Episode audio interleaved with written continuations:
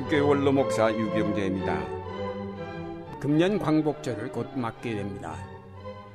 모든 역사는 하나님이 주관하시지만 특별히 해방의 절기인 광복절은 하나님의 역사를 우리에게 분명하게 보여줍니다. 그러므로 우리가 이 광복절의 의미를 바로만 파악한다면 하나님께서 이 민족을 향하여 품으신 뜻이 무엇이며 이 민족을 통하여 이루고자 하시는 것이 무엇인가를 알게 될 것입니다. 우리는 끊임없이 역사의 의미를 찾으며 그 뜻을 밝히는 작업을 계속하여야 할 것입니다. 그렇게 하므로 이 역사 속에 하나님께서 어떻게 일하고 계시며 우리가 어떻게 동참할 것인가를 알게 될 것입니다. 광복 74주년을 맞이하면서 이스라엘의 출애굽 역사에 비추어 광복의 의미를 밝혀 민족을 향한 하나님의 뜻을 찾아보고자 합니다. 첫째로 우리가 출애굽의 역사에서 배울 것은 하나님이 직접 이루신 역사라는 사실입니다. 이스라엘 민족의 출애굽은 저들이 독립운동을 통하여 얻은 해방이 아니라 하나님께서 친히 바로의 세력을 꺾고 이루신 역사입니다. 신명기 6장 20절에 여호와께서 권능의 손으로 우리를 애굽에서 인도하여 내셨나니라고 하였습니다. 이것은 출애굽 역사만이 아니라 모든 역사는 우연이나 숙명에 의한 것이 아니라 야외 하나님이 이루신다는 이스라엘 역사가들의 신앙 고백입니다. 우리의 8.15 광복도 이런 점에서 출애굽과 같다고 하겠습니다. 다시 말해서 하나님이 친히 이룩하신 역사라는 말입니다. 물론 독립운동을 한 사람은 많이 있었지만 우리에게 온 해방은 그분들의 힘에 의해 이루어진 것은 아닙니다. 8.15 광복은 전혀 예기치 못하였던 하늘의 선물입니다. 그래서 함석헌 선생은 이 해방은 하늘에서 온 것이라고 말하면서 아무도 모르는 것은 아무도 꾸민 사람이 없기 때문이다.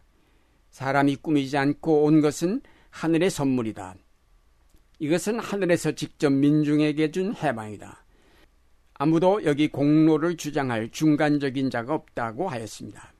그러면서 그는 계속해서 이렇게 말했습니다. 왜 갑자기 하늘에서 떨어졌을까?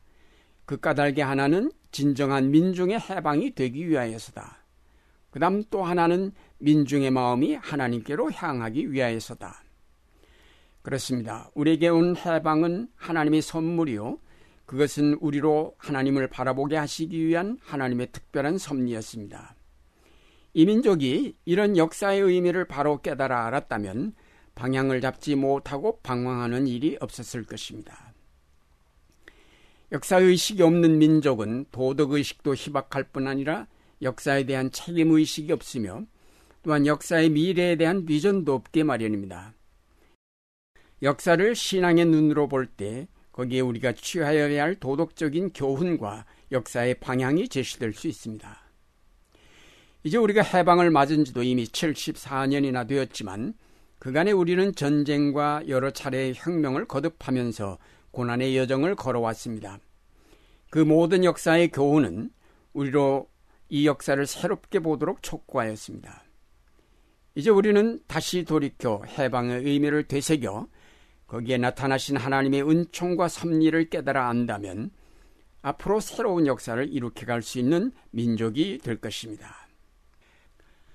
둘째로 우리가 생각하고자 하는 것은 하나님께서 이스라엘을 출애굽시킨 목적이 그 백성을 거룩한 백성으로 삼아 사명을 주시고자 함에 있었다는 사실입니다.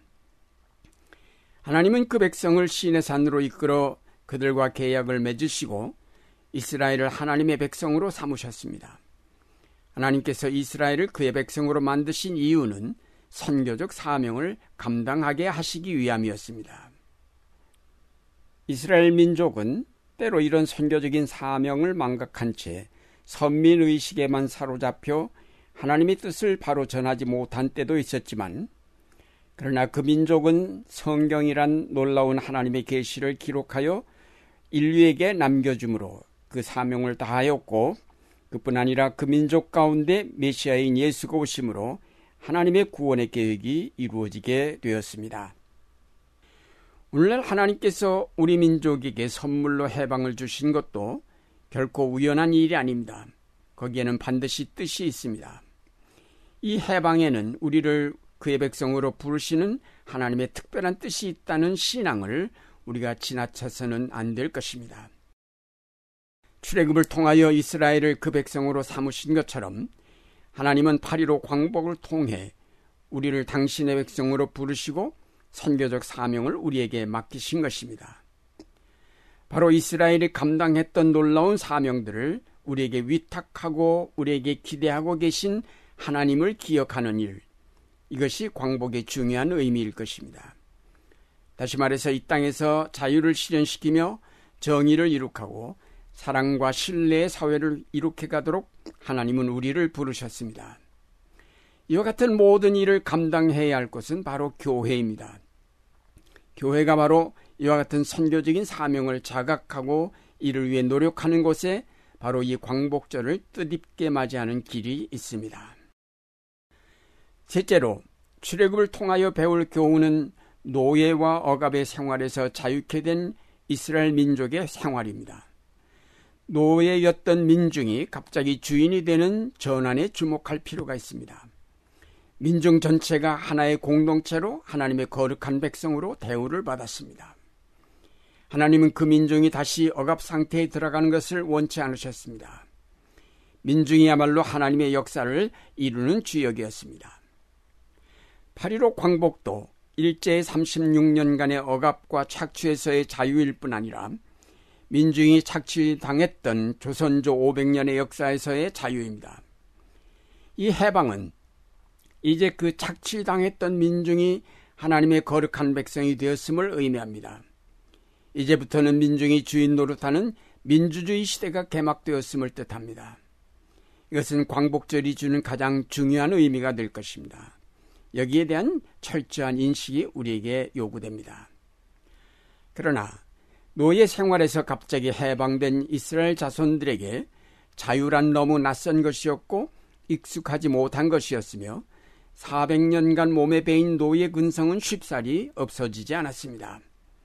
그리하여 결국 하나님의 거룩한 백성이라는 의식이 뚜렷하지 못했기에 출애굽 제1세들은 모두 광야에서 죽을 수밖에 없었습니다. 광야에서 태어난 제2세들만이 가나안 땅에 들어갈 수 있었습니다. 우리도 마찬가지인 것 같습니다.